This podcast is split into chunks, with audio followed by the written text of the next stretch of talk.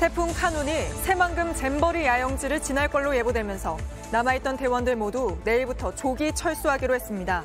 참가자 3만 6천 명을 수도권 등으로 옮겨야 하는데 아직 정확한 숙소도 정해지지 않았습니다. 태풍 카누는 수요일부터 한반도에 영향을 미치고 목요일엔 경남 남해안에 상륙할 것으로 예상됩니다. 특히 지금 예보대로라면 한반도를 수직 관통할 전망인데 그 위력은 어느 정도일지 잠시 뒤 분석해 보겠습니다. 일단 흉기난동 사건으로 시민들 불안이 커지면서 어젯밤 지하철에선 아이돌 영상을 본 외국인 팬들의 환호에 놀라 수백 명이 대피하는 소동까지 벌어졌습니다.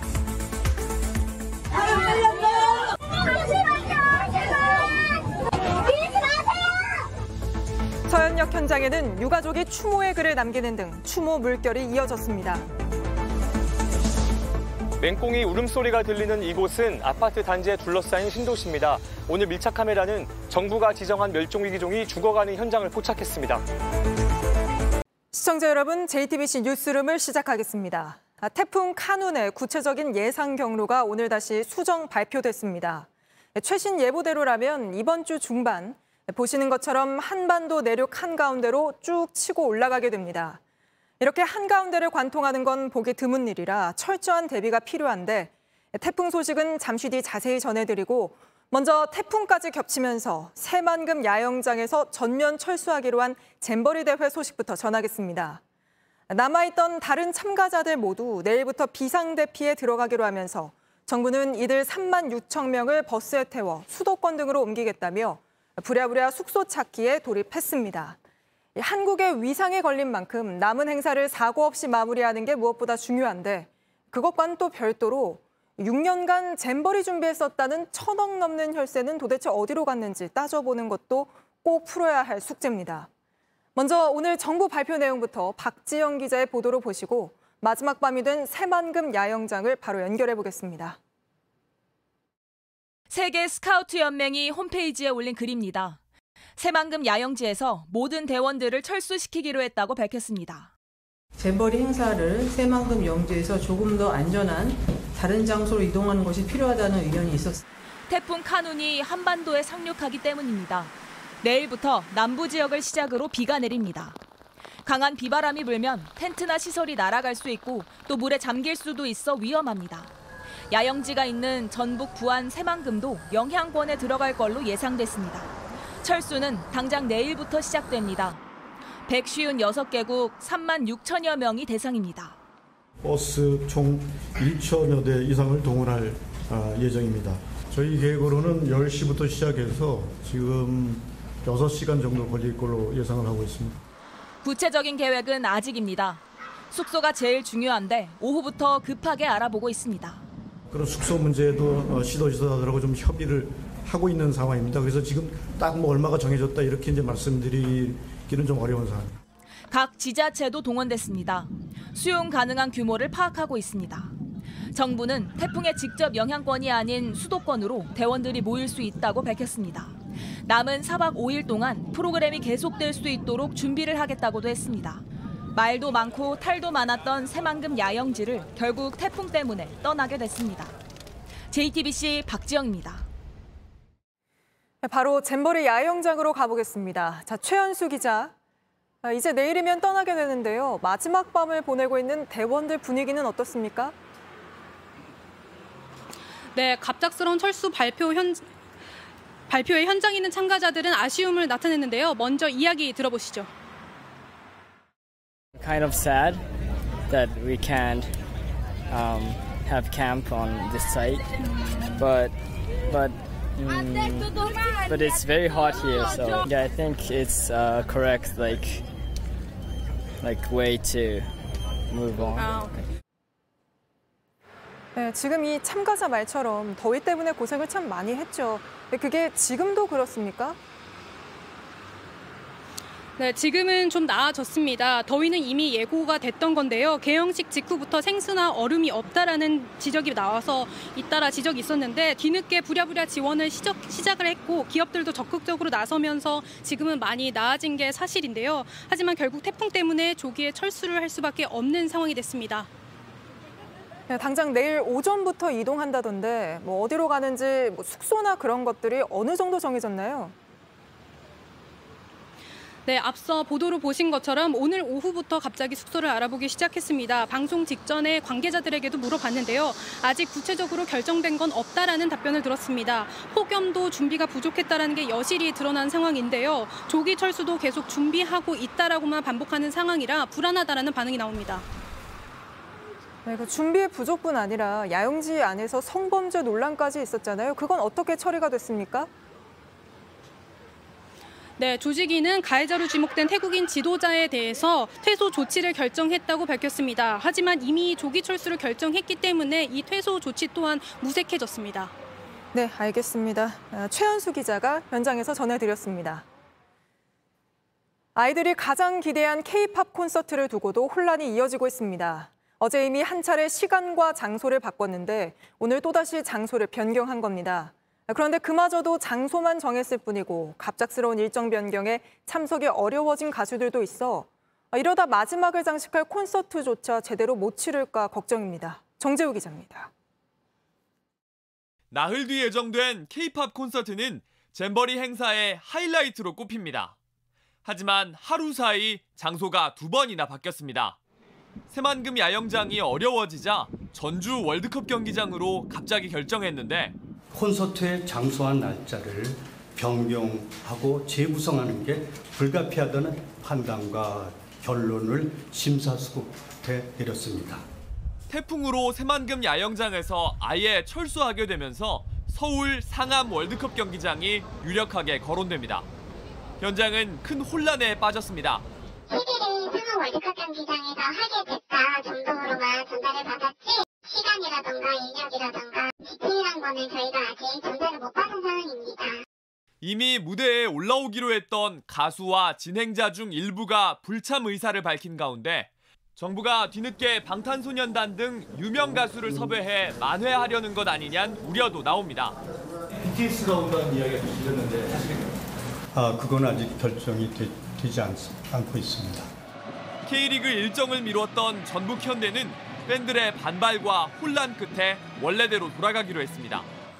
정부가 잼버리의 마지막을 화려하게 장식할 행사로 꼽은 콘서트를 제대로 치르려면 넘어야 할 산이 많습니다. JTBC 정재우입니다.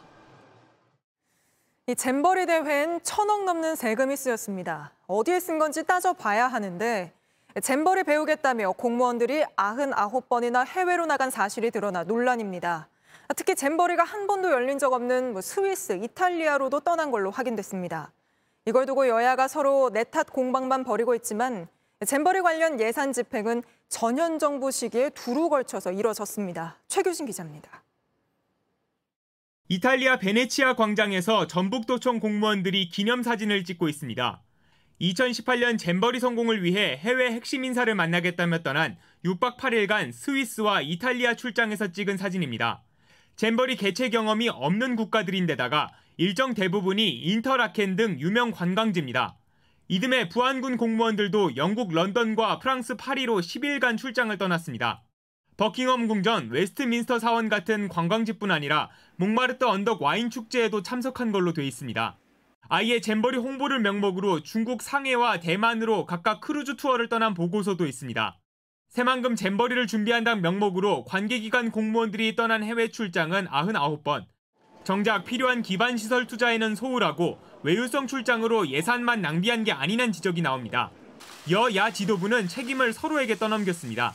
2023 세계 잼버리 새만금 유치가 확정된 것은 2017년 8월 문재인 정권 시절입니다. 이미 폭염은 예상됐던 것이고 이 문제는 많은 분들이 지적했던 것입니다. 하지만 최근 6년간 총 1,171억 원이 들어간 잼버리 예산은 지난 정부와 이번 정부 시기에 두루 사용됐습니다. 예산이 부실하게 집행됐다는 지적에 대해 주최 측은 인건비와 운영비 84억 원을 제외한 대부분이 시설비와 행사비에 쓰였다고 반박했습니다. JTBC 최규진입니다. 예산을 이렇게 쓰고도 조직위는 대회를 불과 두 달 앞두고 또 돈을 달라고 했습니다. 폭우나 폭염에 대비하겠다며 약 94억 원을 요구한 겁니다. 앞서 받아간 돈으로는 뭘 한 건가 싶긴 합니다만 주무부처인 여성가족부가 대비가 잘 돼 있는지 제대로 확인도 안 하고 거절한 것도 문제입니다. 김한수 기자가 취재했습니다. 취재진이 확보한 문서입니다. 지난 6월 잼버리 조직위원회가 여성가족부에 요청한 재해대책 추가 예산 내역입니다. 모두 93억 8천만 원을 적었습니다. 개최 기간 폭우나 폭염 등 대비에 필요하다는 이유입니다. 여가부는 이 가운데 절반에 못 미치는 40억 8천만 원만 주겠다고 했습니다. 배수 시설과 도로 포장용이었습니다. 더위에 대비해 물과 얼음 등을 사겠다고 한 건 2억 4천 5백만 원뿐인데 여가부는 모두 거절했습니다. 대신 도로 포장 예산을 끌어다 쓰라고 했습니다. 야전 침대 구입용 예산 21억 원은 아예 처음부터 빼버렸습니다. 온열 질환자 간이병상으로 쓰일 수 있었지만 기재부 협의 과정에서 반영되지 않았다며 거절했습니다. 김현숙 여가부 장관은 잼버리 대회 개최 일주일 전 안전 대책을 철저히 수립했다고 장담했습니다.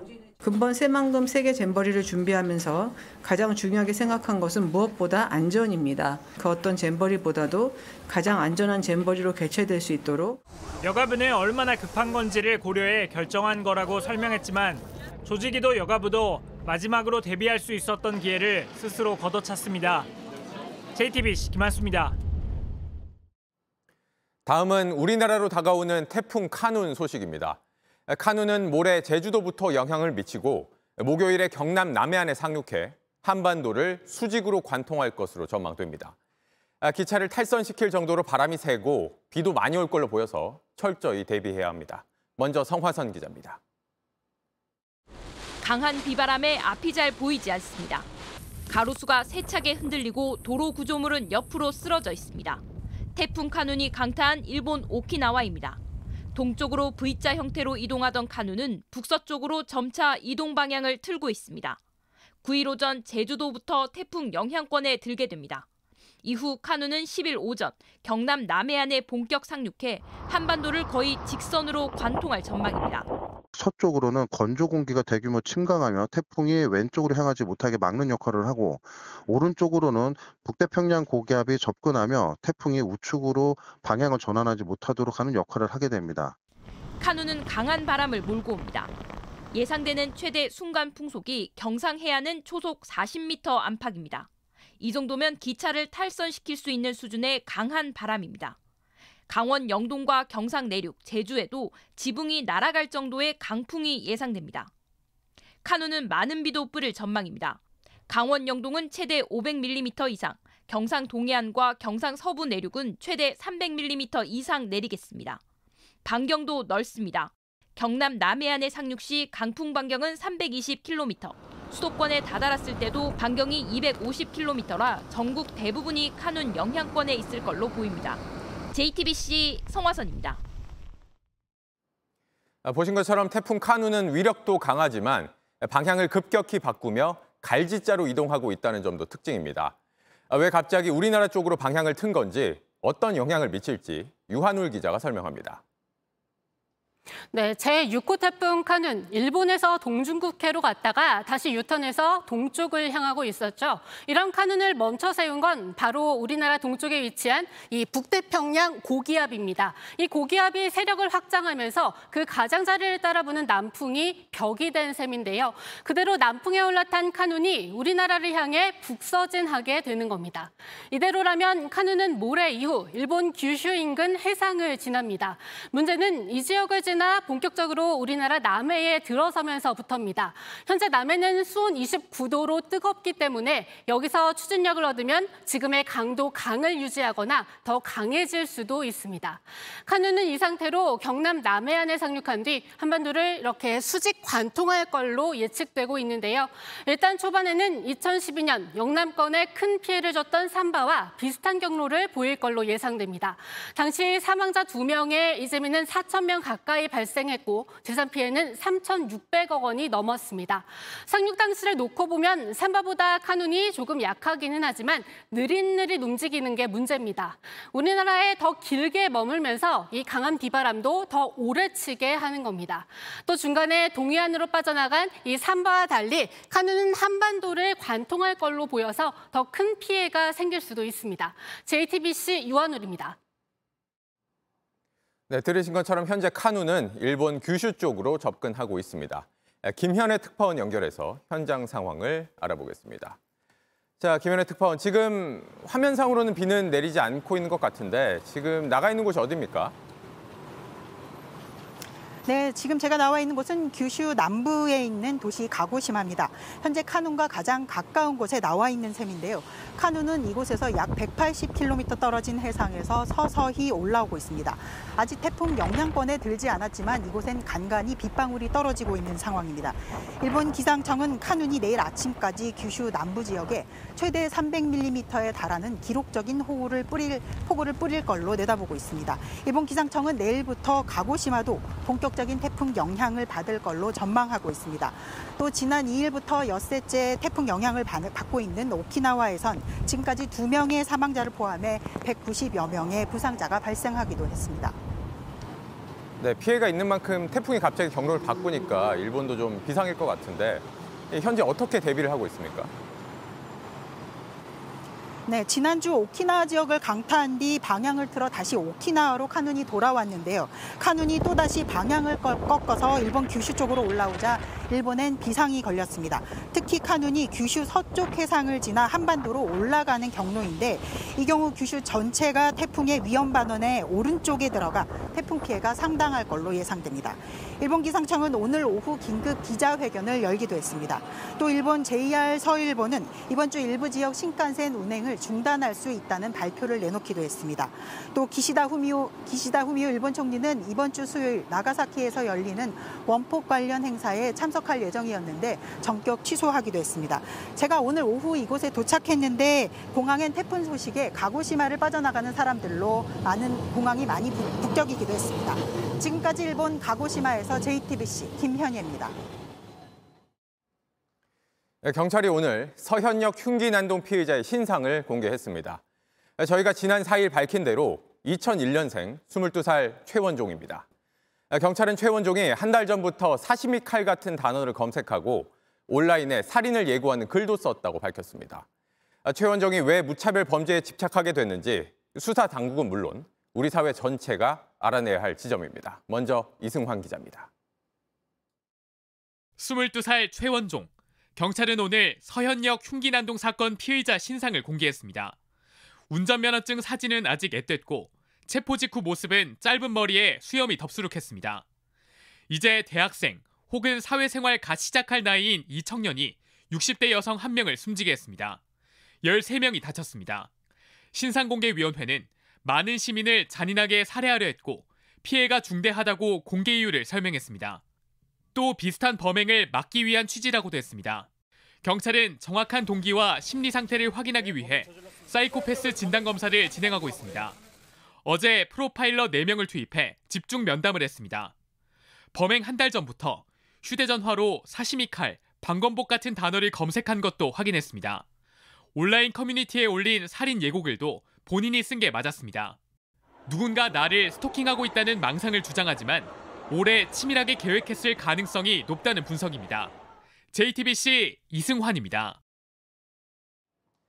잇따르는 흉기 난동 사건으로 불안이 커지면서 어젯밤 지하철에선 아이돌 영상을 보던 외국인 팬들의 환호성에 놀라 수백 명이 대피하는 소동이 벌어졌습니다. 살인 예고글도 계속 올라오고 있는데 지금까지 59명이 경찰에 붙잡혔습니다. 송승환 기자입니다. 지하철 안이 갑자기 소란스러워집니다.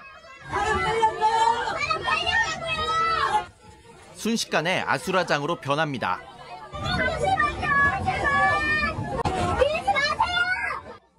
벗겨진 신발과 물건들이 널브러져 있습니다. 어제 저녁 8시 30분쯤 서울 지하철 9호선 신노년역으로 향하는 열차 안입니다. 열차에 타고 있던 외국인들이 BTS 영상을 보다 소리를 질렀습니다. 그 소리에 놀란 시민들이 경찰과 소방에 신고했습니다. 가스가 누출됐다 칼부림이 있다는 내용까지 있었습니다. 열차 문이 열리고 소방관이 대피시키자 겁에 질린 승객 수백 명이 한꺼번에 쏟아져 나오면서 7명이 다쳤습니다. 최근 잇따르는 무차별 흉기 난동 때문에 소리만으로도 극도의 공포를 느낀 겁니다. 저도 놀랄 것 같아요. 그런 비슷한 사, 상황이나 사건들이 나오면은 일단은 도망가는 게 먼저니까 피하지 않을까. 인터넷엔 오늘도 살인을 예고하는 글이 계속 올라왔습니다. 피해자가 제가 될 수도 있고 저도 이제 그 호신용품을 구매를 해야 되나 생각 중이에요. 경찰은 신림역 사건 이후 지금까지 살인 예고글 194건을 수사하고 있습니다. 이 가운데 65명을 검거했습니다. 10대가 34명으로 제일 많았습니다. 만 14세 미만 촉법 소년도 있습니다. 울산에선 흉기 난동을 부리겠다고 글을 올린 초등학생이 붙잡히기도 했습니다. 서울경찰청은 살인 예고글을 올리거나 퍼뜨리면 특수협박죄 등으로 강하게 처벌받을 수 있다고 서울 내 초중고등학교와 학부모에게 알렸습니다. JTBC 송승환입니다. 시민들 불안이 커진 만큼 무차별 범죄, 원인은 뭐고 대책은 뭘지 고민이 필요합니다. 정부가 경찰력을 강화하고 있지만 종합적인 진단이나 해법은 보이지 않고 있습니다. 과거 비슷한 범죄를 겪었던 다른 나라들은 가해자들의 사회적 고립에 주목해 방법을 찾고 있었습니다. 박현주 기자가 보도합니다. 체포되는 피의자 얼굴엔 피가 묻었습니다. 도쿄 한복판 유동인구가 가장 많은 거리. 25살 카토 토모히로는 트럭을 몰고 돌진했습니다. 5명과 충돌한 뒤 미리 준비한 흉기를 휘둘렀습니다. 7명이 숨졌고 10명이 다쳤습니다. 최원종이 서현역에서 벌인 범행과 비슷한 양상입니다. 카토는 조용하고 눈에 띄지 않는 학창 시절을 보냈고 이후 고립된 채 지냈습니다. 온라인에 글을 올리는 게 낙이었습니다. 최원종도 비슷했습니다. 사회와 단절된 상태였고 인터넷 커뮤니티에 과격한 글을 올려왔습니다. 둘 다 살인 예고글을 남겼고 결국 실행했습니다. 목표 자체는 사회 발전과 더불어서 상당히 상향이 됐는데 개인들은 정체되어 있거나 떨어졌기 때문에 그 간극 자체가 하나의 불쾌 감정으로 탄생이 됐고 일본 사회는 이 사건 뒤 고립 청년들을 사회로 끌어내는 데 집중했습니다. 정부는 고립 문제 대책실을 설치해 주기적으로 방문하고 관찰 상담했습니다. 시민사회는 단절은 개인의 책임이 아니라고 했습니다. 경찰은 온라인에 올라오는 살인, 자살 같은 특정 단어들을 수집하고 패턴을 분석했습니다. 5.5cm 이상 흉기 소지는 단속했습니다. 또 다른 최원종을 찾아내고 막아야 할 책임은 우리 모두에게 있습니다. JTBC 박현주입니다. 이번에는 피해자들에게 시선을 돌려보겠습니다. 어제 새벽 끝내 숨을 거둔 피해자는 60대 여성 이모 씨라는 호칭으로 언론에 알려졌습니다. 이 호칭엔 담기지 못한 고인의 사연이 추모글로 적혀서 서현역에 모여 있습니다. 영상으로 보시죠.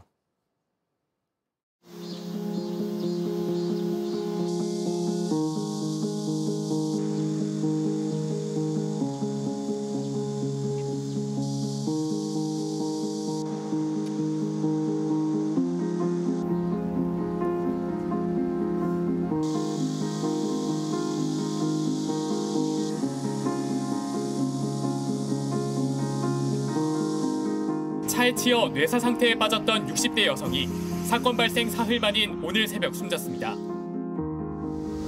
단순히 그냥 하나의 사건으로 하기에는 그 집에 자녀가 세 명이고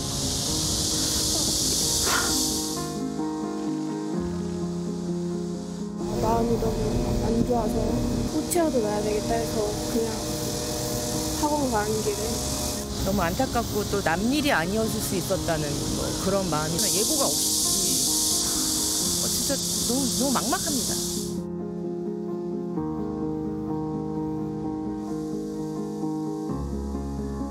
가족들 너무 걱정하지 말고 우리가 가까이 있으니까 안전한 곳에서 영면하시라고.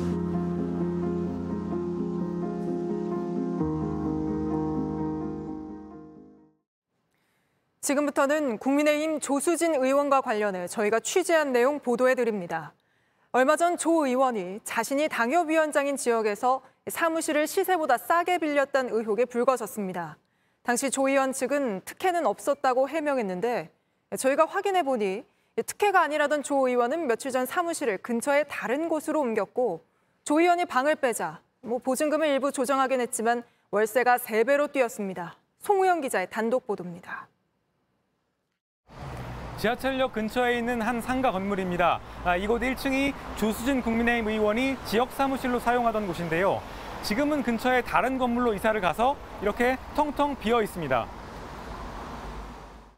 당협위원장인 조 의원은 2년 반쯤 전부터 서울 목동의 이 사무실을 사용해 왔습니다. 보증금 1억 원에 월세 100만 원이었습니다. 역세권 1층이라는 입지 등을 고려할 때 시세보다 임대료가 현저히 싸다면 정치자금법 위반 소지가 있을 수 있다는 지적이 나옵니다. 실제 조 의원보다 3개월 뒤쯤 입주한 옆 가게는 보증금 3천만 원에 월세 300만 원에 계약한 걸로 파악됐습니다. 공실이 된 조 의원 사무실 매물도 현재는 보증금 3천만 원에 월세 300만 원에 나와 있었습니다. 조 의원이 떠난 뒤 보증금은 일부 내렸지만 월세는 3배가 된 겁니다. 3천에 300이면은 이제 시세가 그 정도 되는 거죠. 그쵸. 약간은 뭐 업이 될 수는 있지만 그냥 현재 전체 그 일대 분위기가 그 정도 시세예요. 또 다른 부동산 관계자도 조 의원이 보증금을 1억 원으로 올렸더라도 월세를 100만 원만 냈다면 시세의 절반도 안 되는 수준이라고 말했습니다. 당협 위원장으로서 특혜를 받은 것 아니냐는 의혹에 대해 조 의원 측은 해당 자리를 분양 대행사가 월세 80만 원에 이용한 적도 있던 걸로 알아 특혜 의혹에 동의하지 않는다고 밝혔습니다. 또 옆 가게는 입지가 달라 단순 비교하기 어렵다면서 최근 사무실을 옮긴 건 내년 총선을 대비하기 위해 더 넓은 장소가 필요했기 때문일 뿐이라고 덧붙였습니다. JTBC 송우영입니다. 조수진 의원이 사무실에 있던 건물주는 지난해 구청장 출마를 준비한 걸로 알려진 사업가였습니다. 조 의원 주변에선 이 사업가가 조 의원을 많이 도와줬다는 얘기도 들리는데 이런 가운데 중앙선거관리위원회가 특혜 의혹에 대한 진상 파악에 착수한 것으로 파악됐습니다. 계속해서 송우영 기자가 보도합니다. 해당 건물 소유주는 과거 양천구 구의장을 지낸 사업가 C씨입니다. 부동산 임대업 등을 하는 C 회장은 지난해 양천구청장 출마도 준비했던 걸로 알려졌습니다. 그동안 조 의원에게 수십만 원 상당의 후원도 여러 번 했던 걸로 파악됐습니다. 중앙선관위는 최근 C 회장에게 조 의원 사무실 임대 계약서와 월세 거래 내역 등의 자료를 요구한 걸로 전해졌습니다.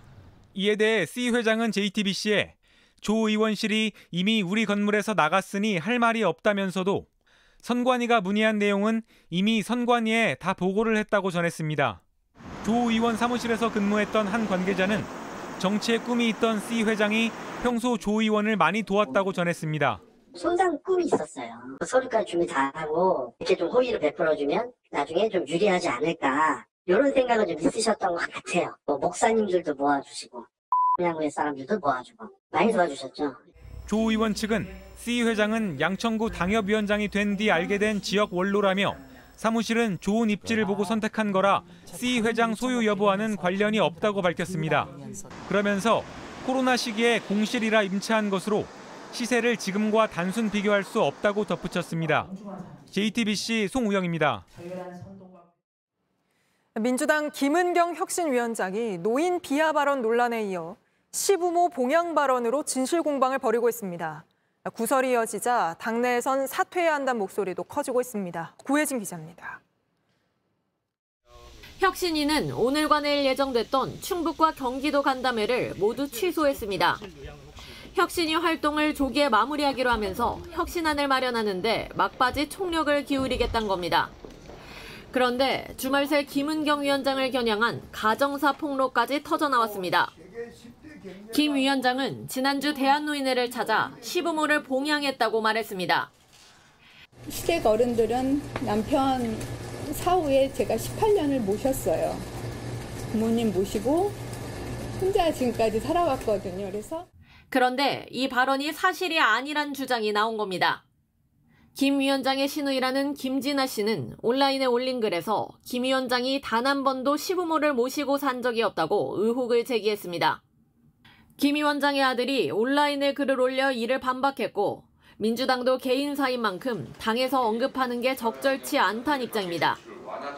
휴가에서 복귀한 이재명 대표도 말을 아꼈습니다. 위원장님 경질 의견에 대해서 어떻게 보실까요? 하지만 당내에서는 개파를 막론하고 사퇴론도 나오고 있습니다. 이 대표의 측근 의원은 취재진을 김 위원장이 공과사를 구분해서 거취를 매듭지어야 한다고 했습니다. 내일 발표 예정인 추가 혁신안에는 당내 논란을 불러일으킬 대의원 영향력 축소 방안 등이 담길 전망인데 반발이 만만치 않을 것이란 분석이 나옵니다. JTBC 구혜진입니다. 중국에 있는 윤동주 시인 생가가 얼마 전 문을 닫았습니다. 또 다른 중국 지역에 있던 안중근 의사의 전시실이 폐쇄된 데 이어 윤 시인의 생가까지 문을 닫자 중국이 의도적으로 한 거 아니냐는 의혹이 나옵니다. 중국 측은 내부 수리 때문이라고 하는데 저희가 직접 가보니 공사가 진행된 흔적은 없었습니다. 박성훈 특파원이 현장 취재했습니다. 윤동주 시인의 생가는 옌지시 외곽에 있습니다. 우리나라 방문객들이 끊이지 않으면서 관광단지로 크게 조성됐습니다. 하지만 앞에 도착해보니 문은 굳게 닫혀 있습니다. 죽는 날까지 하늘을 우러러 한 점 부끄럼 없기를. 윤동주 생가 앞에는 대표적인 시 서시가 이렇게 기록되어 있습니다. 하지만 들어가는 생가 정문 앞에는 내부 수리 중이어서 참관을 잠시 중단한다고 되어 있습니다. 관리실은 아무도 찾지 않은 듯 텅 비어 있고 마당에는 벌써 풀이 자랐습니다. 한동안 방치돼 있었다는 걸 짐작케 하는 모습입니다. 우리 외교부는 어제 중국 당국이 보수공사 때문에 생가를 폐쇄했다고 알려왔다고 밝혔습니다. 하지만 최근 한중 관계가 악화되면서 의도적으로 폐쇄한 게 아니냐는 의혹이 나옵니다. 내부 수리를 이유로 참관을 잠시 중단한다고 되어 있는데 정작 안을 보면 공사를 하거나 작업을 하는 사람들은 전혀 찾아볼 수 없는 상황입니다. 윤동주 시인의 생가가 폐쇄된 건 7월 초부터였습니다. 한 달이 넘어가자 관광객들의 발길도 거의 끊겼습니다. 글쎄 이제 한, 한달 됐나요? 지금 제가 구체적으로 잘 모르겠고요. 벗어가냐고 후에 그, 거기에 안에는 그 결정났을 겁니다. 4대째 이곳에 살고 있다는 할머니는 윤동주 시인을 중국인으로 알고 있습니다. 무슨 문제가 있어요. 어. 중국과 한국이 무슨 멋이 있는 것 같아요. 한국에서 그제 이 윤동주 생, 윤동주도 자기네 나라 사람이라 한답니다. 중국은 지난 2012년 조선족 애국 시인 윤동주라는 표지석을 세우고 국적을 중국으로 바꿔 논란이 되기도 했습니다. 룽징에서 JTBC 박성훈입니다.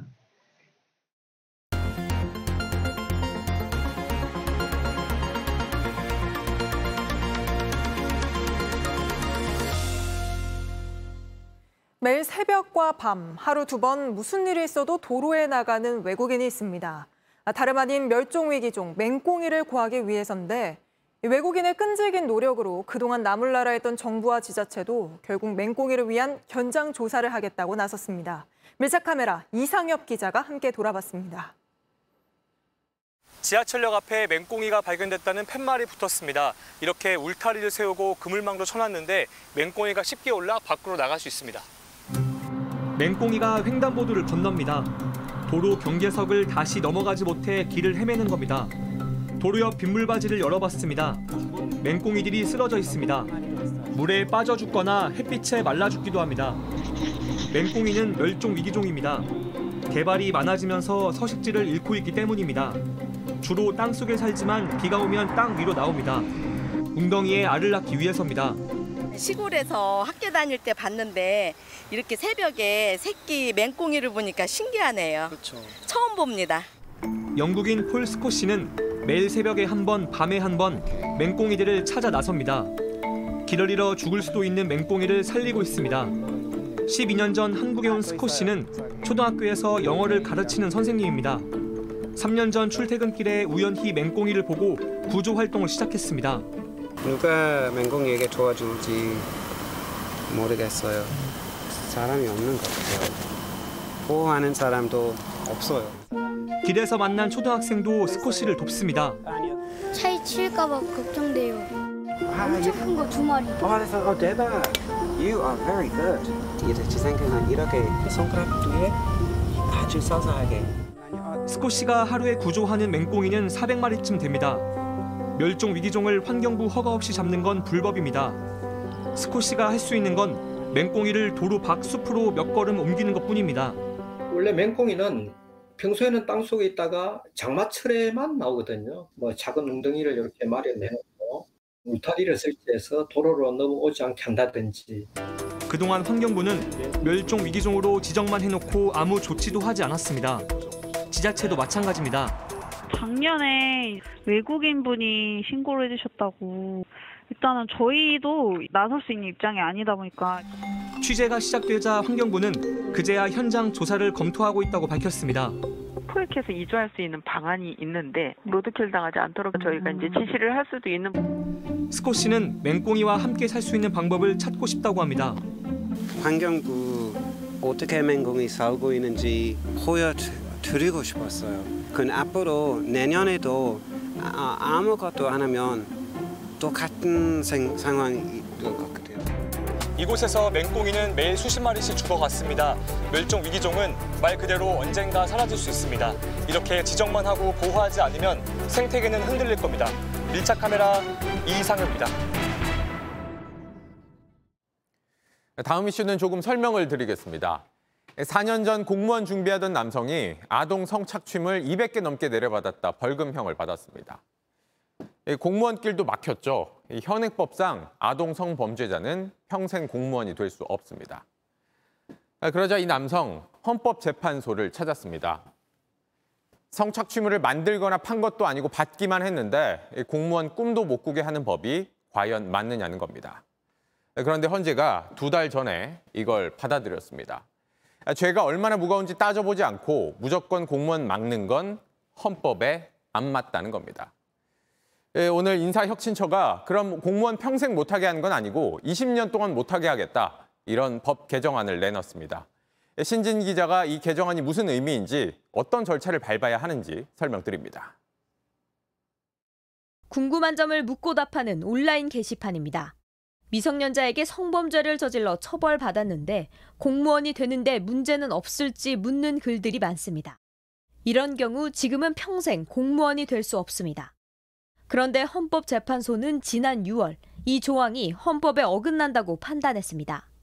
개별 범죄의 경중을 따지지 않고 아동과 관련 없는 직무에까지 영구히 임용을 금지하는 게 과잉금지 원칙에 어긋난다는 겁니다. 정부는 고심 끝에 취업 제한 기간을 20년으로 하는 개정안을 냈습니다. 형법상 자격 정지 최대 15년보다도 길게 잡았습니다. 인사혁신처 관계자는 기회는 주되 쉽게 발을 들이기는 어렵게 하려는 취지라고 설명했습니다.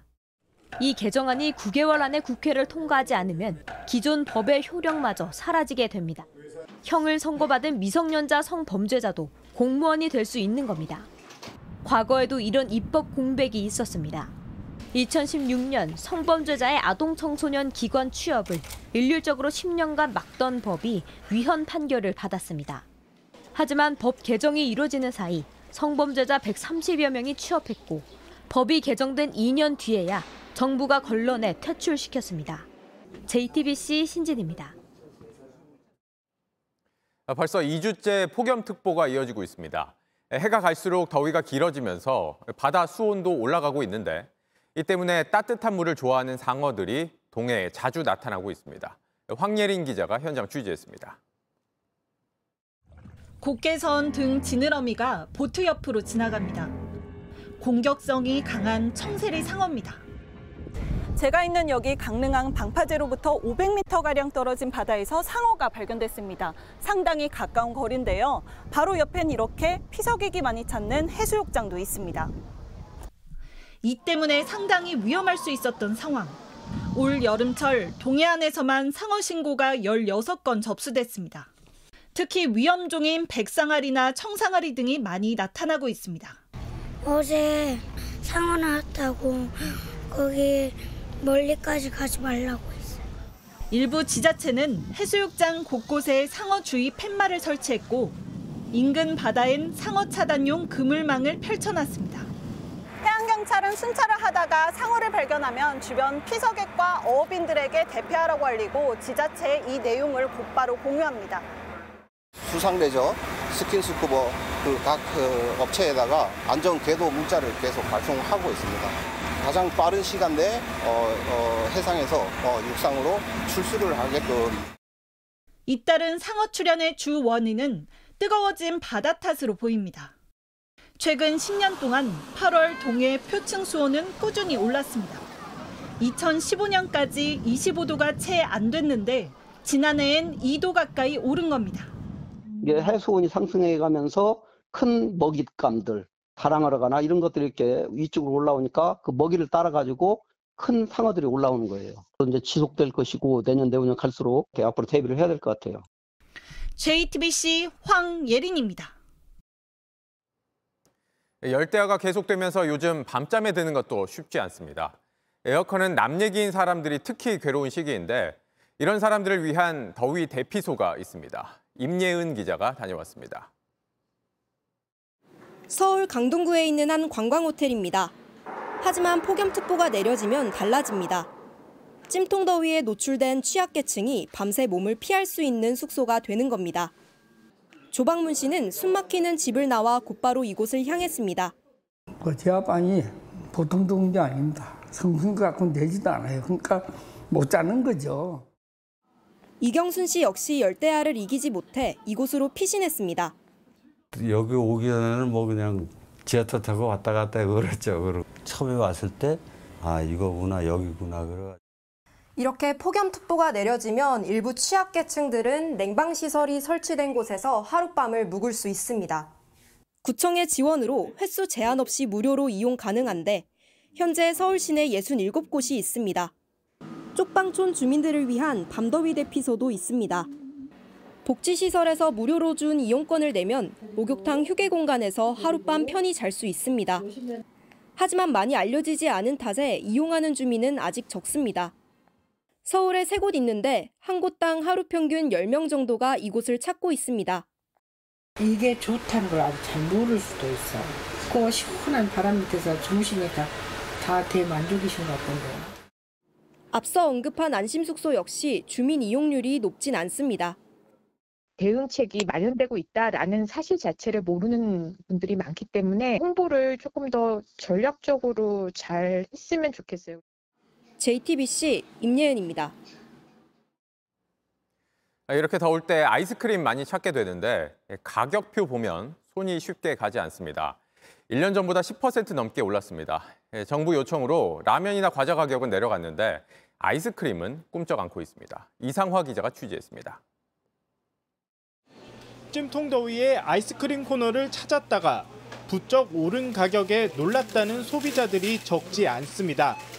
상대적으로 올렸으면 좋겠어. 그러니까 올리자 해갖고 올려버리고. 콘 종류가 조금 가격이 많이 오른 것 같아서 사실 사기가 편의점에 사기가 좀 부담스러워지는. 지난달 기준으로 아이스크림 값은 1년 전에 비해 10.7% 올랐습니다. 평균 물가 상승률보다 5배가량 높습니다. 올 들어 1,000원짜리 아이스크림은 1,200원으로 올랐습니다. 그런데 지난달 한 대형 아이스크림 업체가 또다시 편의점 공급 가격을 올리기로 했습니다. 정부가 인하 요청을 한 뒤 몇몇 라면과 빵, 과자 가격이 내려간 것과 반대 흐름입니다. 원가 부담이 되기 때문에 가격 인하를 하지 않은 거고요. 편의점들은 일단 인상분을 감수하고 소비자 가격을 안 올리기로 했지만 조만간 반영할 걸로 보입니다.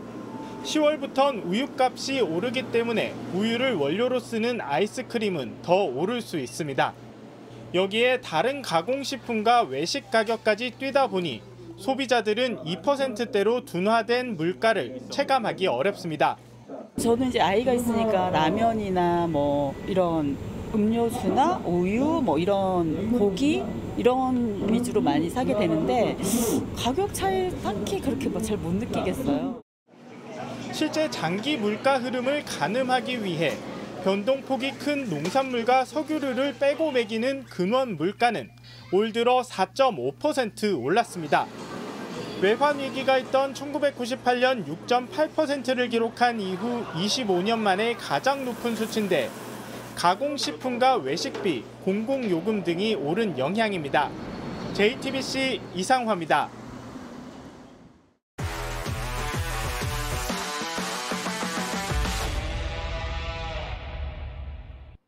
스포츠 뉴스입니다. 손흥민과 케인의 이런 모습, 이젠 못 보는 걸까요? 이적 가능성이 높은 케인은 네 골을 몰아친 뒤 이별을 암시하듯 팬들과 인사를 나눴습니다. 온누리 기자입니다. 손흥민이 찔러준 공이 페널티킥으로 이어지자 이걸 첫 골로 만든 케인. 이후엔 작정한 듯 골을 몰아쳤습니다.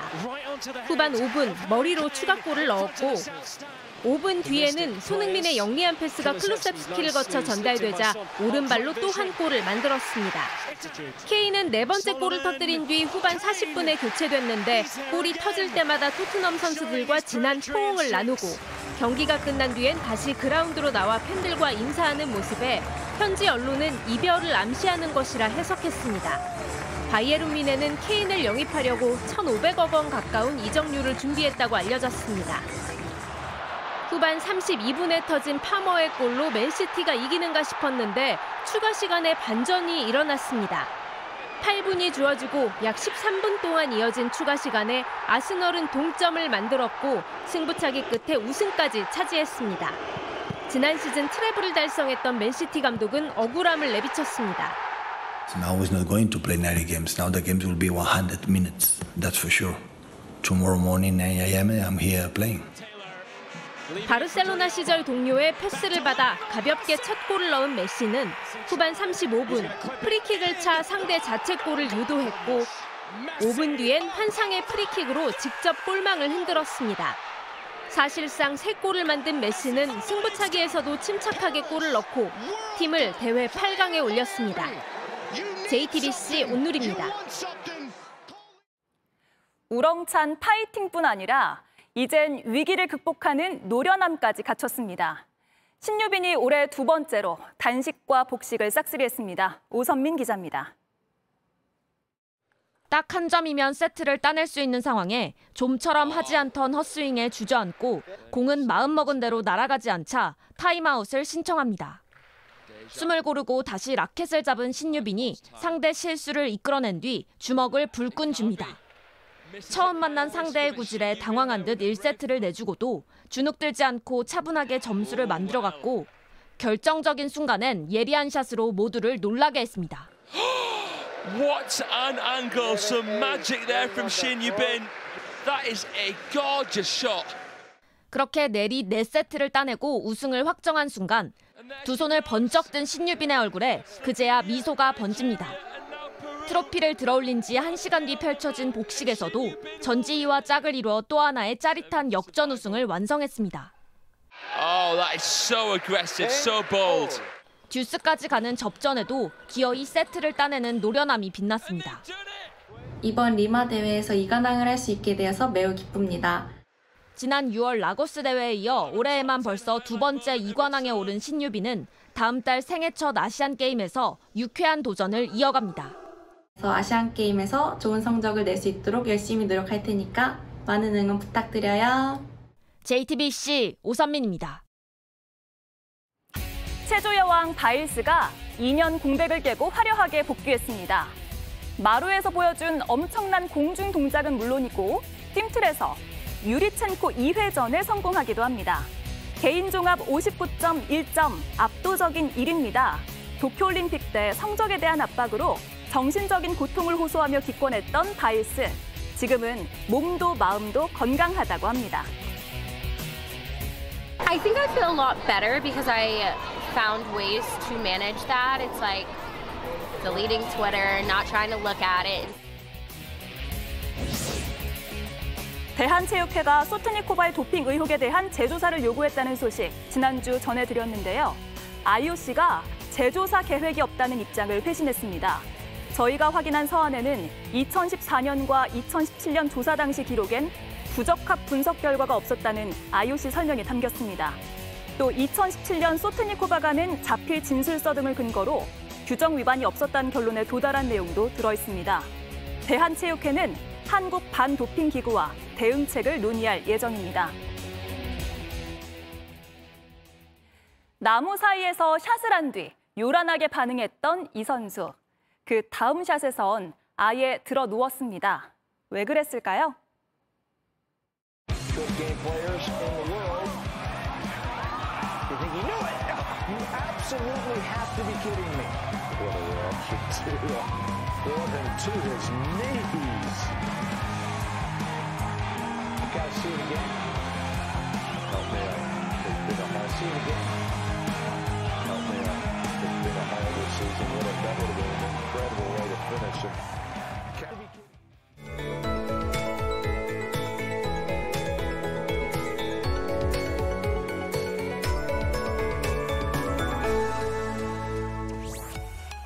기세가 좀처럼 식지 않고 있습니다. 오늘 비가 내렸던 강원 영동과 동해안을 제외하고는 여전히 폭염특보가 내려져 있어서 내일도 35도 안팎의 더위가 예상됩니다. 오늘 밤과 내일 폭염특보가 해제된 강원 영동과 동해안에 최고 100mm 이상의 비가 내리겠고요. 내륙은 최고 40mm, 소남 많은 곳에는 100mm 이상의 소나기가 쏟아지겠습니다. 한편 우리나라도 제6호 태풍 카눈의 영향에서 벗어날 수 없겠습니다. 태풍이 일본 오키나와 동북동쪽에서 북상하면서 모레부터 전국에 비바람이 몰아치겠습니다. 당분간 해안가에 너울성 파도가 밀려들겠고 현재 남해안과 제주 해안에 내려진 풍랑특보는 내일 태풍특보로 바뀔 가능성이 있겠습니다. 내일 아침 기온 서울 광주 26도, 부산 27도가 예상되고요. 낮 기온은 서울 전주 36도, 광주 37도, 부산 35도로 서쪽 지역을 중심으로 매우 덥겠습니다. 주 후반 태풍의 영향으로 더위의 기세는 한풀 꺾이겠습니다. 수요일부터 목요일까지 매우 강하고 많은 비가 쏟아지겠고요. 수도권과 강원은 금요일 오전까지 비가 이어질 전망입니다. 날씨였습니다. 뉴스룸 저희가 준비한 소식은 여기까지입니다. 네, 시청해주신 여러분 고맙습니다.